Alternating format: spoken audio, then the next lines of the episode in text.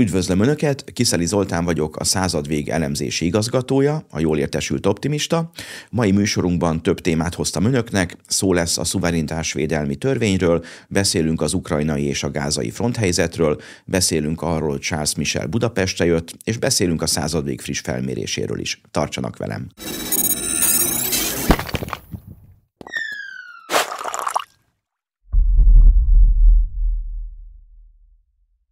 Először is meg szeretném köszönni azoknak, akik már feliratkoztak, átléptük a 20 ezer feliratkozót, célunk most a 25 ezer feliratkozónak az elérése, és hát természetesen azoknak is köszönöm a segítséget, akik lájkolták vagy megosztották a műsort. Minél többen tesznek így, az algoritmus annál jobb helyre teszi a műsort, annál több emberhez, nézőhöz jut el az üzenet. Köszönöm. Az első téma a szuverenitás védelmi törvény, aminek a tervezetét a múlt héten terjesztette be Kocsis Máté, a Fidesz frakció vezetője az országgyűlés elé. Ez egy következmény a tavalyi országgyűlési választásból, ahol a guruló dollárokkal az eddig napvilágra hozott kettő titkosszolgálati jelentés alapján nagyjából 10 millió amerikai dollár, nagyjából 4 milliárd forint az, amit ez a két jelentés azonosított. Ennek a nagy része 3 milliárd milliárd forintnyi dollár az Amerikából érkezett, és nagyjából egy milliárd forintnyi más valuta pedig Svájcból egy alapítványtól. Tehát ezt látjuk, hogy külföldről küldtek pénzt, hogy befolyásolják a választást, és hát kik lehettek ezek? Ugye itt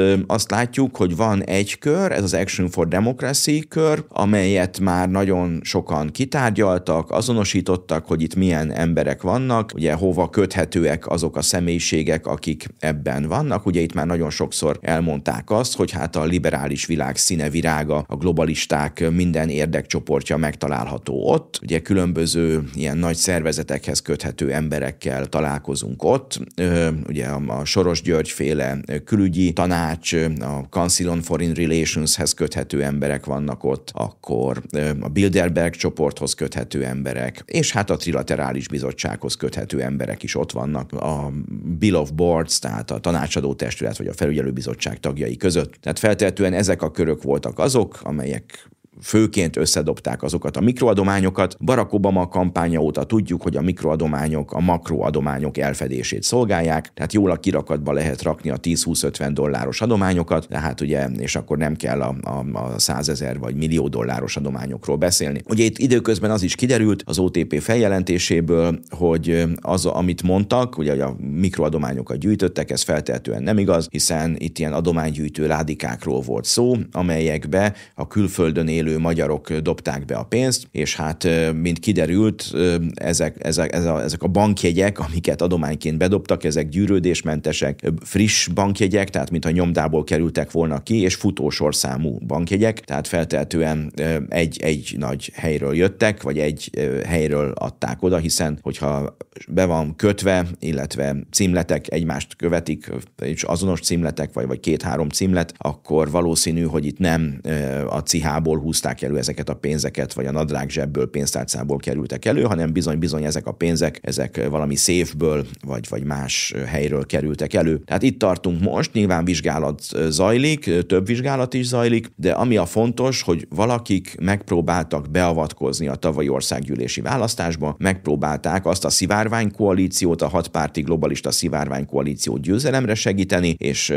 a gyanú szerint ezt tolták meg ezzel a bő 10 millió dollárral, és hát igen, azt látjuk, hogy itt ez a pénz, ez azt a célt is szolgálhatta, hogy ezt a háború párti koalíciót segítsék hatalomra, hiszen a legtöbb környező országban ilyen szivárvány koalíciót látunk. Bulgáriában ott felmondták az orosz gázszállítási szerződést, ugye szállítottak fegyvert, lőszert Ukrajnának, fölmondják az oroszokkal az atomerőműveknek az urán fűtés szállítási szerződéseit, amerikai cégekkel szerződnek az oroszok helyett. És hát láttuk ezt Szlovákiában is, az ottani szivárvány koalíció is például amerikai légibázist engedélyezett Pozsonytól nyugatra Malackán, vagy mondjuk átadta Szlovákia szinte összes nehéz fegyverét és az összes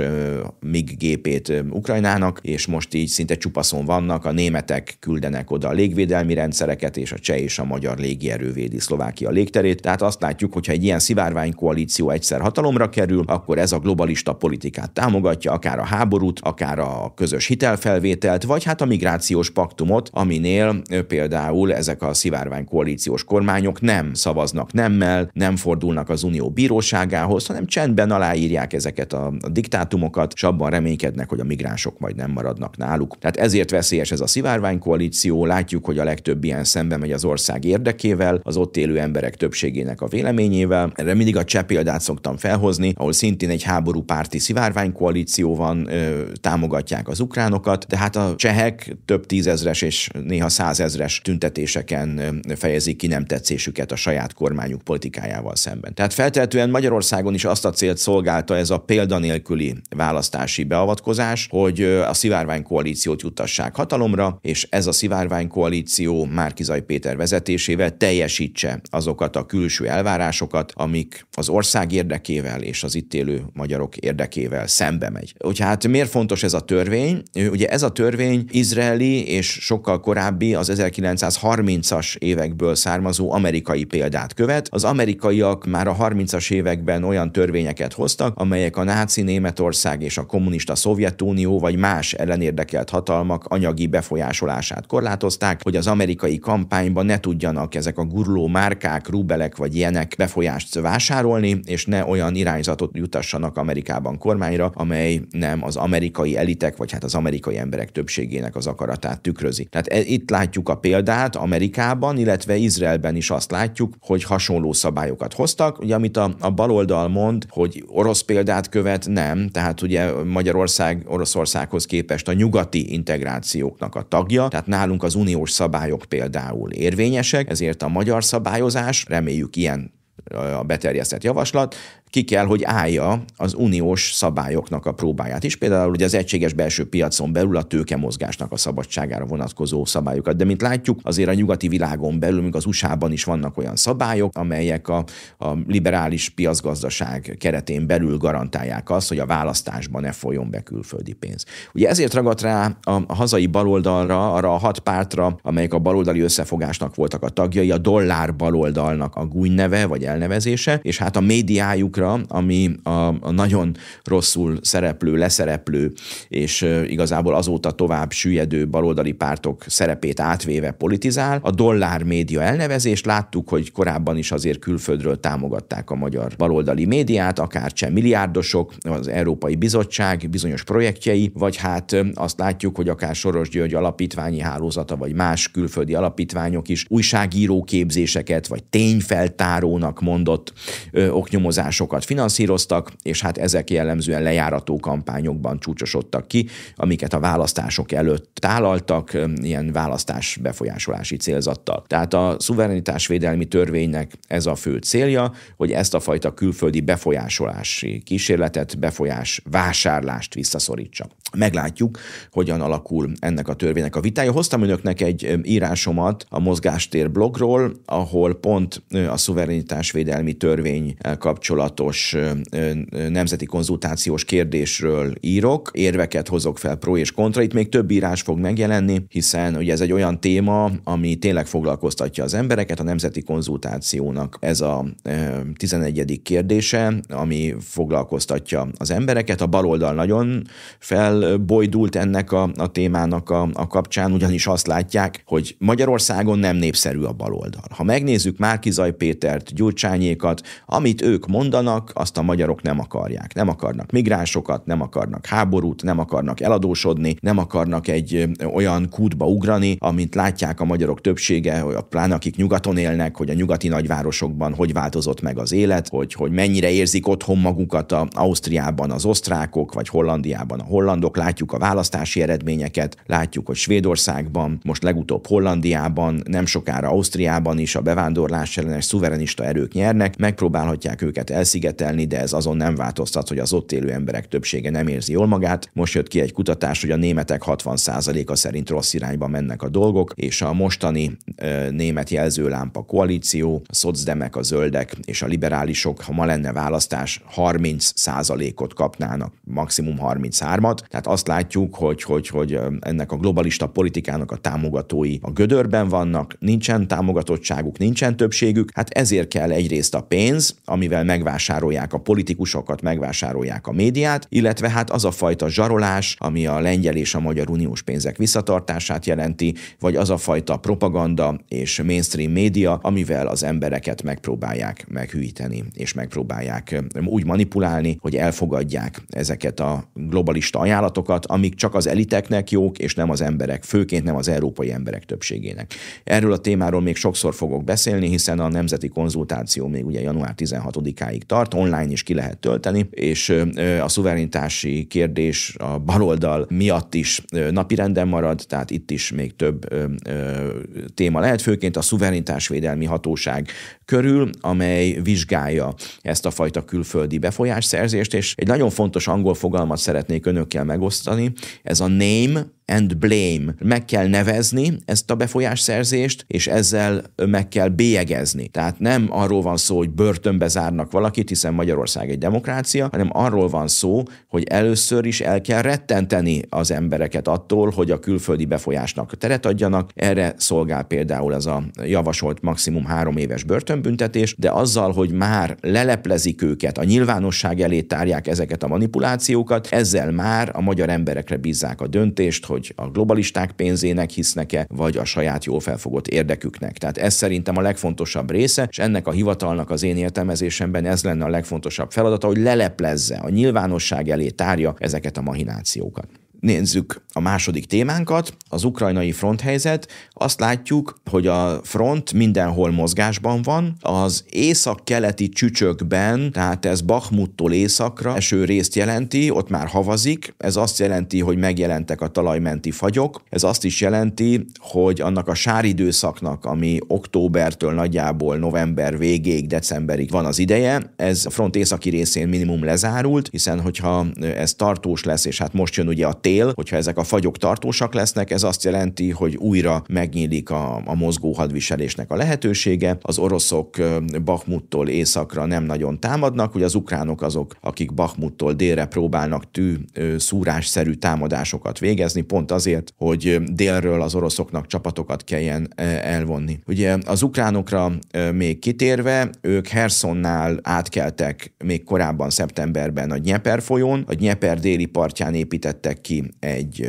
hídfőállást, azonban csak tengerészgyalogosokat küldtek át, ráadásul abból a stratégiai tartalékból, amit ö, tartogattak, hogyha az oroszok áttörnének, fel tudják azt tartóztatni. Tehát az ukrán stratégiai tartalékokat úgy égették el, átküldve ezeket a katonákat a Nyeperen, hogy nem küldtek utánuk nehéz fegyvereket. Ez azt jelenti, hogy nem tudtak ö, ö, ebből a hídfőből kitörni, és ez a hídfő hiába van 70 kilométerre a Krimfélszigettől, ez nem tud fejlődni, hiszen a Nyeperen, amint pontonhidakat építenek, vagy uszályokkal átvinnék a nehéz fegyvereket, ez rögtön ugye támadási célpont lenne, illetve azt is látjuk, hogy a tudásunk szerint Ukrajna nem rendelkezik olyan erőkkel, amelyeket, ha át is tudna tenni a Nyeper déli partjára, 70 kilométer tudnának menni összehasonlításképpen. Ettől az átkeléstől nagyjából 100 kilométerre keletre, a Bradley térnél, Robotinónál és Verbovénél nagyjából 10 kilométert tudtak az ukránok úgy előre haladni, hogy elégették a nyugati nehéz fegyvereknek legalább a negyedét, más becslések szerint a harmadát ezen a front szakaszon. Tehát ilyen szempontból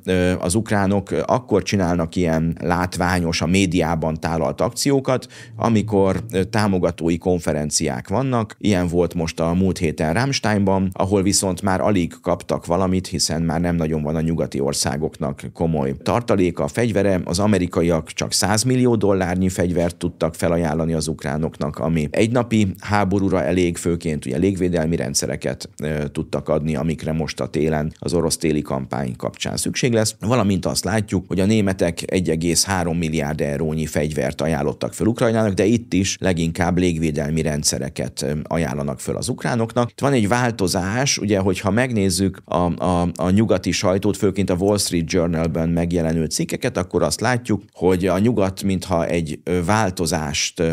akarna az ukrán vezetésben elérni. A Bild Zeitung is erről írt a múlt héten, hogy az ukránoknak már nem támadó fegyvereket adnak mostantól, hanem főként defenzív fegyvereket, tehát nyilván az orosz légi kampány, rakéta kampány kapcsán ezek inkább légvédelmi fegyverek lesznek, de defenzív fegyvereket, és már nem az a cél, hogy az ukránok visszafoglalják Ukrajnának az oroszok által megszállt 20%-át, hanem hogy a jelenlegi frontot tudják tartani az ukránok, és egy padhelyzetet érjenek el. Most a nyugati stratégák egy padhelyzetről álmodnak, azt szeretnék, hogy az oroszokat az ukránok a mostani frontvonal mentén tartóztassák fel. Ez ugye részint a 2014-es helyzet megismétlődését reméli, ugyanis 2014 végére szintén befagyott a front, ugye az oroszok nem tudtak, nem akartak tovább menni, az ukránok kiépítették a védelmi állásaikat, és onnantól kezdve 15-től már az ukrajnai front nem nagyon hullámzott, nem mozgott, ugye ezt kontaktvonalnak hívták 15 és 22 között, amikor voltak ugyan harcok, voltak belövések, helyi támadások, és ebben a 7 évben 14 ezer ember halt meg a front két oldalán, főként a tüzérségi tevékenység eredményeként, de a front önmagában nem változott, tehát nem voltak területi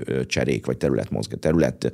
hódítások, inkább így mondom. Tehát azt látjuk, hogy most ehhez akarnak a nyugati stratégák visszatérni, ugyanis az amerikai elnökválasztás kampánya indul januártól, és hát nem lenne jó, hogyha az ukrán téma beárnyékolna, beárnyékolná a demokraták kampányát. Ráadásul ugye a republikánusok számon tudnák kérni, hogy hová ment az a sok pénz, amit Ukrajnának adtak. Itt a korrupció gyanúja vetődik fel, illetve az, hogy az Ukrajnának átadott fegyverekből került-e terroristák, főként a Hamász kezére. Itt tartanak az ukránok, őket most megpróbálják arra rávenni, hogy egy padhelyzetet tartsanak fenn. Zelenszkinek másak a tervei, ugye ő érzi, hogy fogy körülötte a levegő, erről már többször beszéltem a műsorban. Ha megnézzük, Zelenszky most abban gondolkodik, hogy egy újabb tavaszi nagy offenzívára készül, ugyanis az azt jelenti, hogy tavaszig ne kelljen tárgyalni az oroszokkal, illetve, hogyha tavaszi nagy támadásra készülnek, akkor a Zaluzsnyi ukrán vezérkari főnök által az Economist interjúban kért fegyvereket is kérheti a nyugattól. Tehát ő nem azt akarja, hogy, hogy, hogy padhelyzet legyen, hanem azt, hogy jövőre fussanak neki még egyszer, és akkor az azt jelenti, hogy a jövő tavaszig minimum hatalomban van, jövő tavaszig nála maradna nyugaton legalábbis a kezdeményezés, mert tudná kérni azokat az eszközöket, amik az ukrán vezérkari főnök szerint a sikeres hadviseléshez szükségesek. Tehát ez Zelenszky stratégiája. A nyugatiak nem ezt akarják, ugye Zaluzsnyi ukrán vezérkari főnök pont azért mondta, hogy ha nincsenek meg ezek a fegyverek, Ukrajna nem tud támadni, és nem lesznek meg ezek a fegyverek, Zelenszky ezeket nem tudja a nyugatból kipréselni, onnantól kezdve nem tudnak az ukránok támadni, ezért padhelyzet vagy védekezési hadműveletekre kéne átállniuk. Zelenszky ezt nem akarja, hát ezért van ez a feszültség az angol százhatalmak által támogatott ukrán hadsereg, és hát az önfejű Zelenszky között, hát látjuk előre, hogy ebből a Zelenszky fog rosszul kijönni. Kérdés, hogy mikor, milyen körülmények mellett, és hogy betonra esik-e vagy puhára. Azért a családja tulajdonában lévő egyiptomi villa, vagy a Kótazűrön lévő villa megkönnyíti azért a, a, az exit stratégiáját, de azt látjuk, hogy, hogy itt van egy nagy feszültség az ukrán vezetésen belül. Közben Ukrajnában folytatódik a mozgósítás, a kényszertoborzás. A volt brit védelmi miniszter szeptemberben azt szorgalmazta egy cikkben, erről volt szó a műsorban, hogy most már a fiatalokat is sorozzák be. Eddig a 18-25 év közti korosztályt, az egyetemistákat megkímélték, most azt tervezik, hogy a másod-harmad diplomásoknak kéne a frontra menni, illetve más tervezések tervek szerint a 16 éves korosztálytól a fiúkat legalábbis, ha nem is besoroznák, de egy ilyen katonai kiképzésben részesítenék. Hát azt látjuk, hogy Ukrajna kezd kifogyni az emberekből most már tényleg, ugyanis nagyon sokan vannak külföldön, és akik az országon belül vannak, azok már nem akarnak harcolni. Egyrészt látják, hogy két év után nem nagyon van értelme ennek a háborúnak, Ukrajna nem tudta visszahódítani a területeit, az oroszok mindenhol támadásban vannak, az oroszok fölényben vannak, nem csak légi fölényben, tüzérségi fölényben, de emberfölényben is, és hát azt azt is látjuk, hogy a nyugati precíziós fegyverekből kevés van, illetve hiába lőnek ki az oroszok oldalán tankokat vagy más fegyvereket, Észak-Koreából, Iránból, máshonnan kapnak az oroszok bőven utánpótlást. Egy új fejlemény, ami az elmúlt hetekben jelent meg a fronton, hogy az oroszok most már éjjellátó készülékkel ellátott drónokat tudnak küldeni, tehát most már éjszaka is tudják ritkítani az ukránokat, mert olyan technológiát szereztek, hát nem tudjuk honnan, de sejtjük, amivel már a drónok éjszaka is tudnak támadni, illetve megjelent a mesterséges intelligencia a drónoknál, ugye ez nyilván nyugaton is megvan, de az oroszoknál ez egy új, ez, ez a Lancet 53-as objektum, ez a neve ennek az orosz orosz drónnak, ami, hogyha egyszer elindítják, saját maga keres a betáplált minták alapján célpontokat, és emberi rávezetés nélkül csapódik be az azonosított célpontoknak megfelelő tárgyakba. Tehát ezért kell nekünk például bizonyítani, hogy emberek vagyunk, ugye amikor megkérdezik, hogy nem vagyunk robotok, és azonosítsuk a tűzcsapokat, a hidakat, a hegyeket, vagy az ebrákat, bicikliket, ez is pont egyébként a mesterséges intelligencia táplálását szolgálja, hogy minél több perspektívából fényképezett tűzcsapot, zebrát, gyalogost vagy biciklit azonosítunk mi, ugye ezt a mesterséges intelligencia megtanulja, és a, az autókba ezt fogják majd beépíteni, na ugyanígy, ugyanígy működik a hadsereg is, hogy a, a különböző típusú tankokat, ágyukat, járműveket betáplálják a mesterséges intelligenciába, és amikor ez azonosítja ellenséges objektumként azt a tárgyat, akkor becsapódik. Ugye voltak kezdetben ilyen nehézségek, ugye, hogy amikor a Leopard tankot mondták az oroszok, hogy kilőttek, és kiderült, hogy kombány volt, na hát a mesterséges intelligencia pont ezeket a hibákat hivatott kiszűrni, hogy betáplálják a fotókat mindenfajta perspektívából, és akkor a mesterséges intelligenciának kell kiszűrnie, hogy ez most kombány vagy Leopard tank. Tehát itt tartunk. Most elhoztam önöknek Avdívka térképét is. Ugye ez az a hely, ahol az oroszok a támadásuknak a súlypontját ide helyezik. Ez azért fontos, mert úgy tűnik, hogy a város gyűrűje zárul, ugye múlt héten 5 kilométer volt, ez nagyjából 4 kilométerre csökkent, és ami érdekes, ha megnézik a térképet, hogy az oroszok folyamatosan törnek előre, nem csak a szárnyakon, tehát nem csak a harapófogó zárul be, de a 2014-es frontvonalhoz közeleső részeken is azt látjuk, hogy az oroszok előre tudnak törni, azért itt csak ilyen 100-200 métereket látunk naponta, ugye most betörtek az ipari területre, és hát azt látjuk, hogy az ukrán nagypapa katonák, az 50 évnél idősebb katonákat nagypapa katonáknak hívják, nem akarnak harcolni, és csoportosan adják meg magukat az ukrán katonák. Ugye itt az oroszok képeket is mutattak, ők azt mondják, hogy százas nagyságrendben adják meg magukat az ukránok, azonban azt látjuk, a, a képeken legalábbis eddig olyan képet láttunk, ami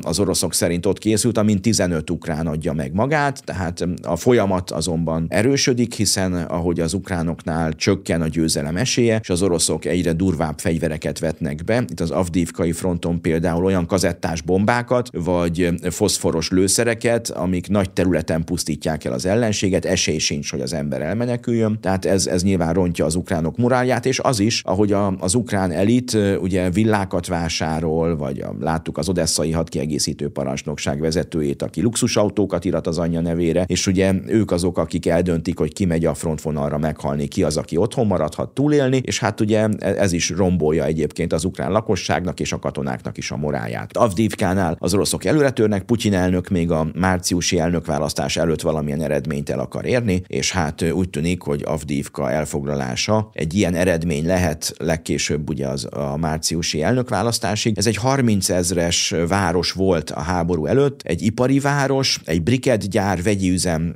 van a területén, és a településnek az a stratégiai fontossága, hogy légvonalban nagyjából 20 kilométerre van Donetsk városától, Donetsk régió orosz kézen lévő fővárosától. Az ukránok innen könnyen tudták támadni akár rakétákkal, tüzérséggel Donetsk városát, és hogyha ezt elfoglalják, akkor kieptolják az ukránokat Donetsk városától. Esélyük van arra, hogy hát nem most, talán nem is márciusig, de akár következő évben Donetsk megye egész területét ellenőrzésük alá vonják, és hát hogyha Avdívkánál ezt az ukrán csoportosítást felszámolják, itt 15 ezer katona volt a támadás megindítása előtt, akkor ez azt jelenti, hogy a Donetsk-től délnyugatra lévő frontszakasz is behorpad, beomlik, és az oroszok azt a részt is el tudják foglalni. Az ukránok egyébként ide Avdívkába csoportosítanak át egységeket, ezek viszont hiányoznak máshol. És hogy a máshol mi a helyzet, erről hoztam önöknek egy cikket. Itt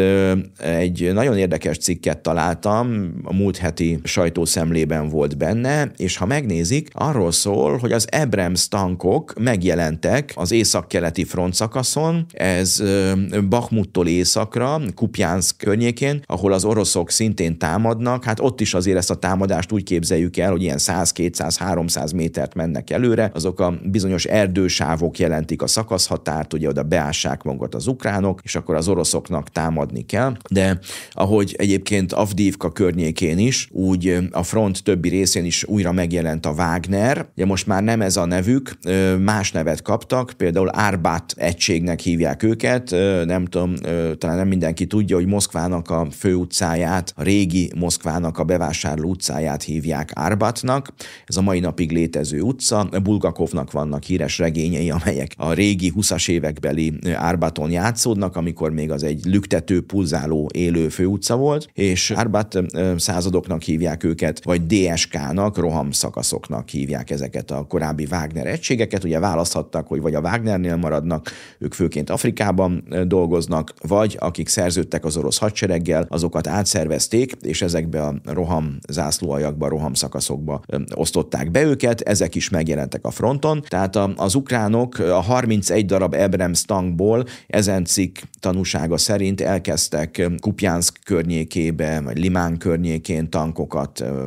felvonultatni. Nyilván az, hogy ezt megmutatták, azt a célt is szolgálja, hogy elrettentsék az oroszokat attól, hogy arra támadjanak, azonban az oroszoknak abban az irányban vannak cél, ugye Kupjánszk város elfoglalása, és utána, hogyha azt sikerült elfoglalniuk, akkor utána, ha nem is azonnal, de mondjuk a következő évben, vagy az azutáni évben pedig a regionális nagyváros Harkov elfoglalása. Harkov egy másfél milliós város, többségében oroszajkúak lakják. Ugye már egyszer majdnem körbezárták, de az ukrán ellentámadás során az oroszok visszavonultak, és ezért is gondolják azt, hogy hogy, hogy Harkov elfoglalása egy komoly siker lenne. Hát oroszok messze vannak még ettől, azért még ott több ilyen több tízezeres város, mint Kupjánszk van az útjukban. Az ukránok nyilván ezt meg akarják akadályozni, és hát gondoljunk bele, hogy ha mondjuk a jövő évben, vagy a jövő utáni évben az oroszok Harkovot elfoglalják, a másfél millió emberből hány akar orosz uralom alatt élni, hát feltehetően egy kisebbség, nem a egyharmad maximum. Ugye a többiek akkor el fognak menekülni, nem várják meg, hogy az oroszok elfoglalják a várost, és hát hova mennek ezek az emberek? Ugye vagy Nyugat-Ukrajnába, vagy Nyugat-Európába, ami már szintén tele van ugye ukrán háborús menekültekkel. Tehát ez a fronthelyzet, még a cikkből annyi kiderül, hogy ez az Abrams tank, ez egy régebbi típus, tehát az amerikaiak a régebbi típust adták át az ukránoknak, ebből van nekik még bőven, le van depózva nagyjából 2500 darab a sivatagban, amiket még át tudnának adni, nem akarják átadni. Egyébként nem sokára kezdődik, a hírek szerint talán már jövőre Amerikában az Abrams X tanknak a gyártása, ami egy utód modell, egy friss változata az Abrams tankcsaládnak. Ezek a régi Abrams tankok még olyan hajtóművel működnek, amely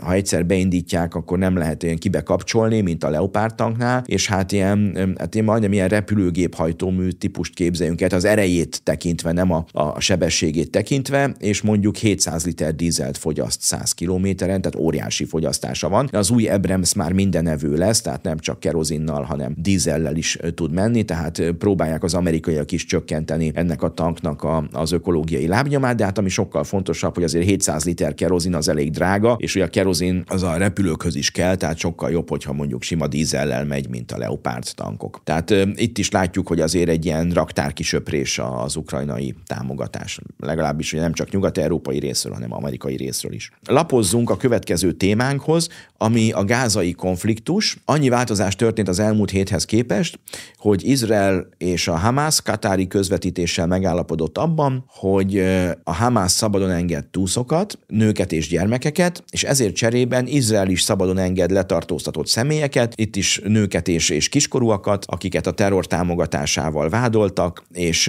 egy ilyen fogolycsere alakul ki. Ugye a, Hamász nagyjából 17 embert enged naponta szabadon, és minden egy ilyen csoportért Izrael háromszor annyi embert enged ki, tehát nagyjából ilyen 40-45 emberrel számolhatnak az izraeliek, akiket ők bocsátanak szabadon, és ez úgy néz ki, hogy a Hamas átadja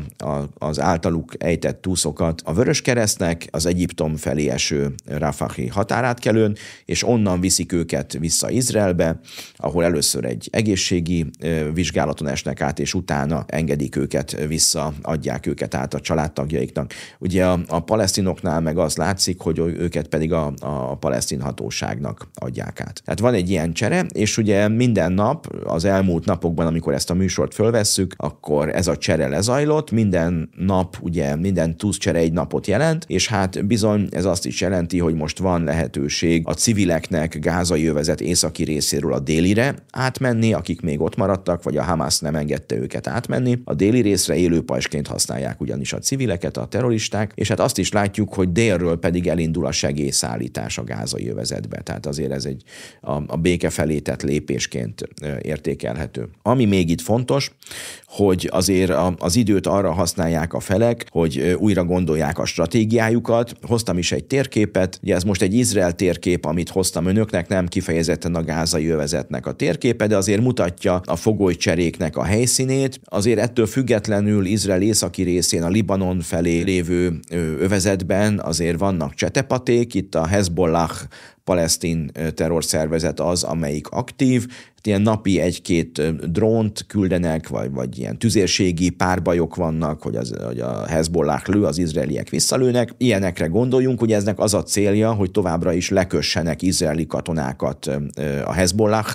fronton, pontosan azért, hogy ennyivel kevesebb jusson ugye a gázai övezetbe, illetve ugye az egymással egyébként rivalizáló palesztin terrorszervezetek, mint a, mint a Hamas és a Hezbollah, ezek azért mutatják a szolidaritásukat a közös ellen ellenséggel szemben, ugye az ellenségünk ellensége a barátom, ennek az elvnek mentén azért a Hezbollah is mutatja, hogy azért csinálnak valamit, még ha csak ilyen napi szinten, inkább ilyen átmozgatásnak tekinthető, inkább azért, hogy, hogy szimbolikusan mutassák, hogy támadnak. Ugye a 130 ezer rakétája van egyes beszélések szerint a Hezbollahnak, ha ezt mind kilőnék Izraelre, ez komoly kárt okozna, de akkor már nem maradna olyan aduász a kezükben, ami miatt Izrael komoly fenyegetésnek tekinteni őket. Tehát az látszik, hogy ez a konfliktus kezd befagyni. Nyilván az izraeliek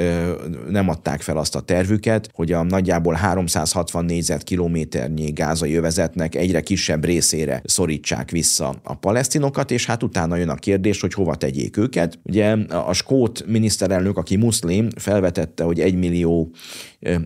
palesztint átvenne Skócia, hát a skótok mondták, hogy ezt felejtse el. Ugye két izraeli parlamenti képviselő írt a Wall Street Journalbe egy cikket, miszerint hát Európában már úgyis annyi migráns van, hogy akkor azt a két millió palesztint is nyugodtan fogadja be Európa. Hát itt az európaiak nem lelkesednek ezért, és hát ugye még vannak olyan tervek is, hogy esetleg a, a, a gázajövezet egyiptomi felén lehetne egy új területet kijelölni, de hát ugye az egyiptomiak már 120 millióan vannak, nem örülnek ők sem további 2 millió palesztinnak, akiket nekik kéne ellátni, és hát ugye perspektíva nem nagyon van ott sem. Tehát még nem tudjuk, mi lesz ennek a vége, de az látszik, hogy a Hamas katonailag le van győzve, és leginkább ilyen rajtaütésszerű támadásokat hajtanak végre a Hamas katonái az izraeli csapatok ellen. Most a tűzszünet alatt nem, de előtte, és feltehetően majd a tűzszünet vége után is az alagútrendszert használva támadnak jellemzően válról indítható rakétákkal az izraeli katonákra, izraeli járművekre, és ilyen rajtaütésszerű támadásokkal zaklatják az izraeli katonákat, piszkálják ilyen tűzúrásszerű csapásokkal őket, és hát azt remélik, hogy, hogy, hogy ezek a veszteségek, amiket így okoznak Izraelnek, valamilyen padhelyzetet eredményeznek, és ott is ugye minden háborúnak tárgyalásokkal van vége. Nyilván a katonai erő határozza meg a tárgyalófelek pozícióját. Hát Izrael a, a tűzszünet után a, a hadsereg újbóli bevetésében reménykedik, a Hamas pedig abban, hogy a, a, a tűzszúrásokkal, a rajtaütésekkel Izraelt olyan tárgyalásokra kényszeríti, ami a Hamas befolyását a mostani gázajövezetben valamilyen szinten megtartja. Izrael ezt nem akarja, ugye emiatt van a konfliktus. Lapozzunk még egyet, még egy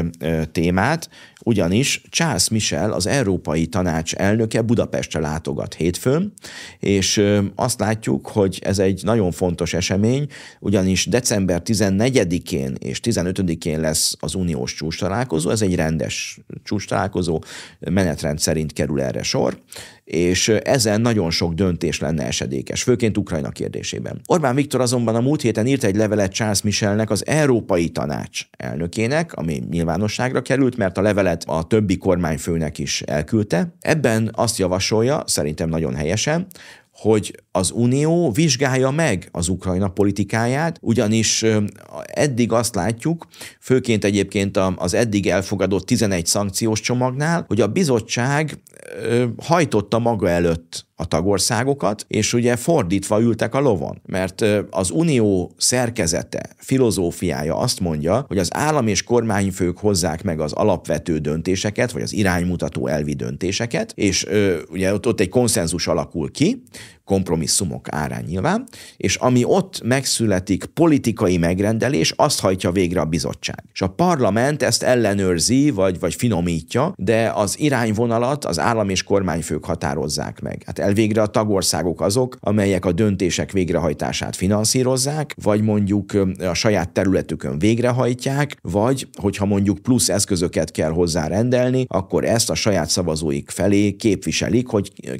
hogy megállapodtak abban, hogy mondjuk több támogatást nyújtanak egy célra, akár a klímavédelemre, akár Ukrajnának vagy másnak, és a miniszterelnököknek vagy az államfőknek kell otthon elmondani, hogy igen, ebben megállapodtunk, ez a mi érdekünk, ez volt a kompromisszum, és azért kérjük ezt a támogatást az emberektől, hogy ezt és ezt elérjük. Na hát ez nem így van, ahogy ezt az Unióban elgondolták, hanem a bizottság az, amely a média szivárogtatásokkal, a mainstream média segítségével és a szivárvány koalíciók által megpróbálja hajtani maga előtt az állam és kormányfőket, ez nem jó, ugye nem látunk hatástanulmányokat, nem látunk egyeztetéseket, konszenzusra törekvést, azt látjuk, hogy elkezdik kreatívan értelmezni a dolgot, és például a gázszankciókat, mint ilyen energia kereskedelmi kérdést tekintették, és átutalták a, a, az Unió tanácsa, a miniszterek tanácsa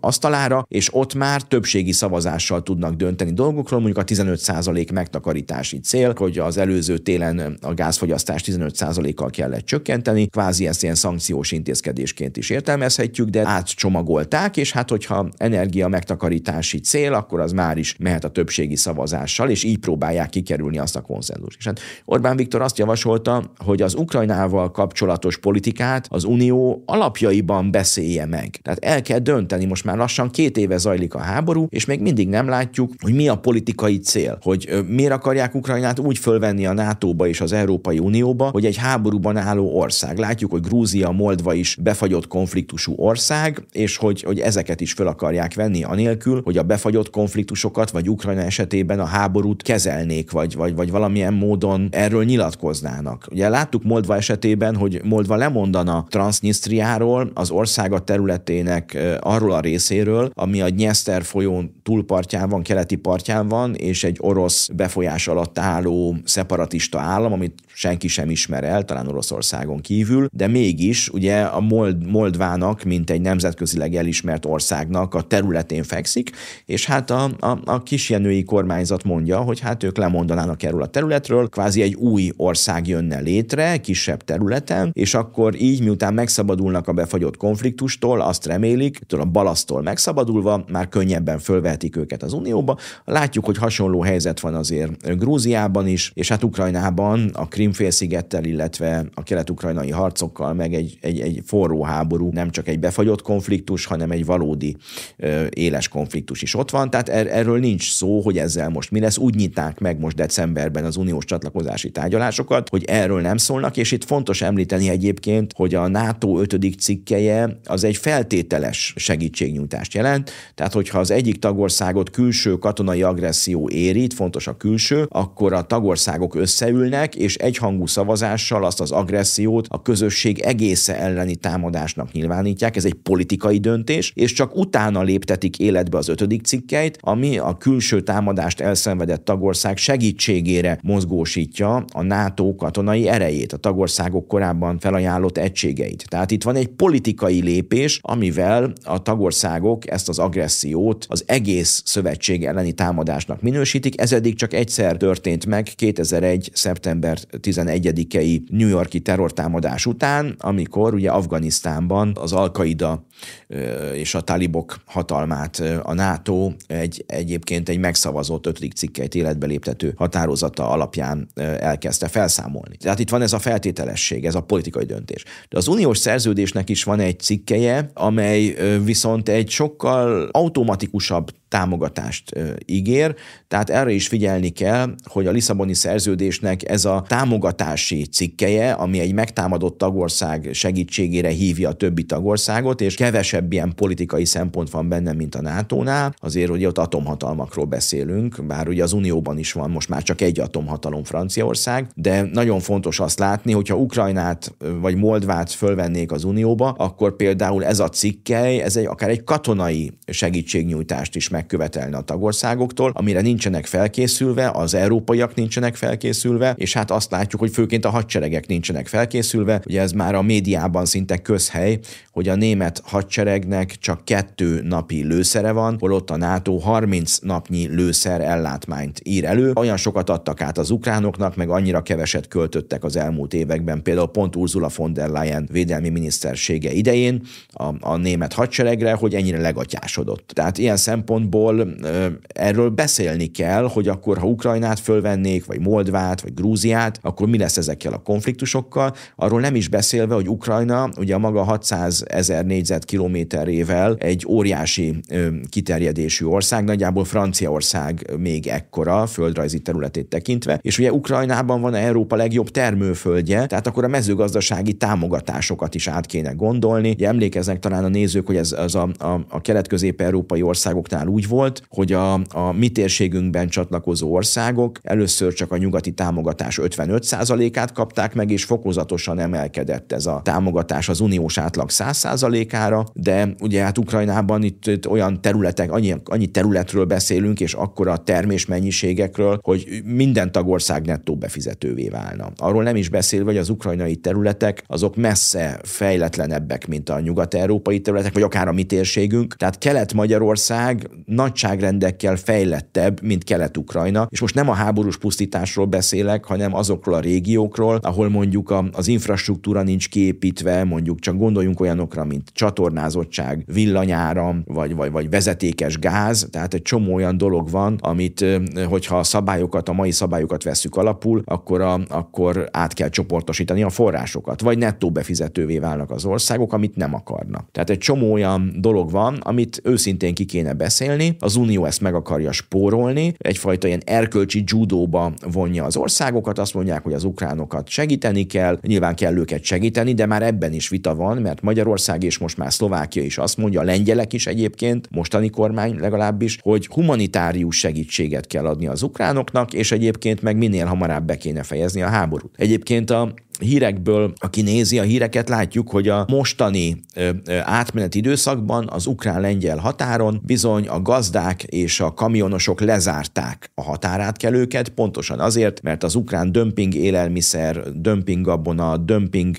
kukorica, napraforgó magméz elönti az uniós piacokat, és az itteni gazdák ugye nem tudnak ezzel versenyezni, tönkre mennek, és azt is látjuk egyébként, hogy az ukrán kamionosok is és más szolgáltató cégek is megjelennek az unió Unió piacán, ugye a lengyelek és az ukránok összenyitották egymás gazdaságát. Amikor Duda elnök 2022 májusában Kievben volt, akkor olyan döntéseket hoztak, hogy, hogy a vállalkozások szintjén is megnyitották egymás országát. Tehát ilyen szempontból most nyilván az ukránok élnek ezzel a lehetőséggel, mert ott olyan valutát tudnak keresni, amivel otthon sokkal jobban tudnak élni, vagy egyáltalán tudnak valamilyen bevételre szertenni. De hát ezt is meg kell beszélni, hogy milyen ütemben vagy, vagy milyen mértékben engedik rá Ukrajnának azt a háború előtti 40 millió lakosát, ezeknek a vállalkozásokat Nyugat-Európára, vagy hát az Európai Unióra. Tehát erről nincsen vita, nem látjuk a számokat, nem látjuk a hatástanulmányokat. Orbán Viktor a levelében ezt kéri számon az Unión, az Európai Tanács elnökén, és vissza akarja venni a kezdeményezést a bizottságtól, az Európai Tanácshoz, az állam és kormányfők tanácsához, hogy először beszéljék meg a dolgokat, legyen kompromisszum, minden ország találja meg az érdekét. Egy rövid példát hadd hozzak még. Volt egy, hát van is még, egy 2,5 milliárd eurós úgynevezett európai békealap, amit arra szántak, hogy a világ minden részében a békefenntartó akciókat, vagy a, egyébként, amiben az Unió tényleg nagyon jó, hogy nem csak katonákat lehet küldeni, hanem lehet rendőröket küldeni, nyomozó dolgozókat, korboncnokokat, ügyészeket, vámtiszteket. Tehát az Unió tényleg abban is nagyon jó, hogy egy konfliktus után a békés újjáépítésnél küld ilyen rendvédelmi szakembereket, vagy, vagy igazságszolgáltatási dolgozókat, akik egyébként segítenek az állam vámbevételeinek a biztosításában, hogy a vámtiszteket képzik, vagy nemzetközi felhatalmazással átveszik a vámvizsgálatot, és akkor rögtön ugye az államnak van vámbevétele, tudja fizetni a tanárokat, orvosokat, rendőröket, katonákat, és a helyreállítás jobban működik, hogyha az állam államként működik egy polgárháború után. Koszovóban, Boszniában láttunk ilyen törekvéseket. Vagy mondjuk a háborús bűnöket az Európai Unió nyomozói, igazságügyi szakértői, vagy korbonsnokai is segítenek feltárni, ezzel segítik az ottani éppen felálló vagy létrejövő igazságszolgáltatást. És akkor képzik is ezeket az embereket, segítik a munkájukat, és ezzel egyébként nyilván a stabilitást is erősítik abban a térségben. Tehát, tehát erről is lehetne beszélni, és Magyarország pont azt szorgalmazta, és ebben korábban sikeresek is voltunk, hogy ne csak Ukrajna kapjon fegyverekre pénzt, hanem bizony a migráció visszaszorítására, vagy az előbb ismertetett humanitárius missziókra is fordítson az Unió ebből a békekeretből pénzt, mert ez volt az eredeti célja, illetve, hogy a gazda sem teszi az összes tojást egy kosárba, amikor a piacra megy, ugyanúgy az Uniónak sem szabad minden pénzét egy színre föltenni a rulettasztalon, hanem inkább több szét kell osztani a pénzt, diversifikálni kell. Hát ez is egy olyan kérdés, ami bizony napirendre kell, hogy kerüljön, és hát Magyarország ebben következetes, és egyhangú döntésekről van szó. Van egy másik része is ennek, ugye a pénzügyi része. Magyarország még nem kapta meg a neki járó pénzt, és a nemzeti konzultáció hetedik kérdése például pont arról szól, hogy hogy Magyarország támogassa-e Ukrajna uniós finanszírozását azelőtt, hogy Magyarország megkapta volna a neki jogosan járó uniós forrásokat. És hát azt látjuk, hogy, hogy ez a kérdés a hetedik kérdés. Itt még a magyarok január közepéig válaszolhatnak. Biztatom a nézőinket, hogy akik postán megkapták, töltsék ki a konzultációt, vagy amint megnyílik az online lehetőség, főként a külföldi magyarok előtt, akkor ők is éljenek ezzel a lehetőséggel. Tehát még január közepéig elmondhatjuk a véleményünket. Lehet, hogy az Unióban sem kéne ennyire sietni, ráérnek azzal majd jövőre is foglalkozni, amikor inkább jobban kibeszélve, de akkor döntsünk Ukrajna kérdéséről, és ne lófuttában. Van még egy témánk, ez a századvégnek a friss felmérése. Hoztam is önöknek ehhez egy ábrát. A honlapunkon bárki megnézheti az Európa projekt friss eredményeit. Ugye ezt a 30. születésnapunkra mutattuk be a Várkert bazárban egy nagy rendezvényen, ahol Orbán Viktor is köszöntő beszédet mondott az alapítvány 30. születésnapján, és az Európa projekt, amit már hetedik éve veszünk fel, korábban az uniós tagországokban, most már kicsit kibővítve azért nyilván a Brexit utáni Egyesült Királysággal, vagy a Nyugat-Balkán országaival. Azt látjuk, hogy az Európa projekt kutatás nagyon népszerű, sokan figyelnek rá külföldről is, de most itt mégis egy, egy olyan új kutatást hoztam el önöknek, amely a magyarországi közhangulatra kérdezett rá, és azt tudakoltuk, hogy vajon a magyarok mit gondolnak azokról a politikusokról, akik támogatják a terrorszervezeteket. Itt főként a Hamas terrorszervezetre kérdeztünk rá, és bizony a válaszadók 71%-a elít elítéli azokat a magyar politikusokat, akik a terrort támogatják vagy relativizálják, és 70% ítéli el azokat a brüsszeli politikusokat, akik hasonlóan járnak el. Arra is rákérdeztünk, hogy mennyire aggódnak a válaszadók egy terrorcselekmény miatt, ami Európában következhet be. Emlékszünk, hogy az iszlám állam idején nagyon a tömeges migráció akkori tetőzésnek idején 2015-ben, 16-ban számos terrortámadást hajtottak végre. Párizsban, Nidzában, Brüsszelben is voltak 16-ban terrortámadások, és ugye erre kérdeztünk rá, hogy most mennyire tartanak ettől, és hát azt láttuk, hogy a, a, a válaszadók 57%-a nagyon tart egy terrortámadástól, 30%-a inkább tart, tehát azt azt látjuk, hogy azért ez az aggodalom jelen van. Emlékszünk talán a, a berlini karácsonyi vásárra, ahol egy migráns egy kamiont rabolt el, és belehajtott a forgatagba, azóta a, a németországi és hát a legtöbb európai karácsonyi vásárnál ilyen betontömbökkel veszik körül a vásárt, hogy, hogy teherautóval vagy nagyobb járművel ne lehessen behajtani a, a forgatagba. Hát reméljük, hogy ennél szebb adventünk lesz, és azt is remélem persze, hogy a józanész fog felülkerekedni a ma tárgyalt témákban. Hát mi csak bízhatunk ebben, és beszélhetünk ezekről a témákról, mint ahogy tettem én ezt ma is. Köszönöm azoknak, akik végignézték a műsort, gondolkodjanak azokon a témákon, azokon a kérdéseken, amikről ma szó volt, és maradjanak továbbra is jól értesült optimisták.